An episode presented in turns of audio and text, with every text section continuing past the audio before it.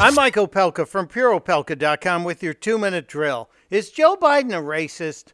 Seriously, he often accuses Donald Trump of being a racist, but is Joe Biden a racist? Remember the odd comment he made about Obama back in 2008? I mean, you got the first sort of mainstream African American who are articulate and right and clean and nice and kind. I mean, that's a storybook, man. Articulate, bright, clean, that's a storybook, man.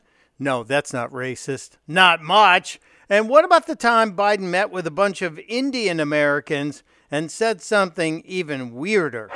In Delaware, the largest growth in population is Indian Americans moving from India. You cannot go to a 7-Eleven or a Dunkin' Donuts unless you have a slight Indian accent. I'm not joking. Biden thought he was being funny, and I guess you could say, oh, that was a long time ago. Those are both from 2008. Well, how about what he said this past weekend on the campaign trail?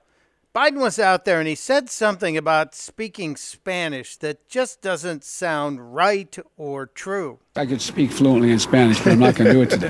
The one time I tried it at the Spanish gala we have at the Hispanic gala we have in Delaware, I butchered everything. They're the only community that gave me a standing ovation for trying. I'm fluent in Spanish, but I'm so bad at speaking it, I butchered everything. But they love me anyway. There's something wrong here. Testudo, my friends. Testudo.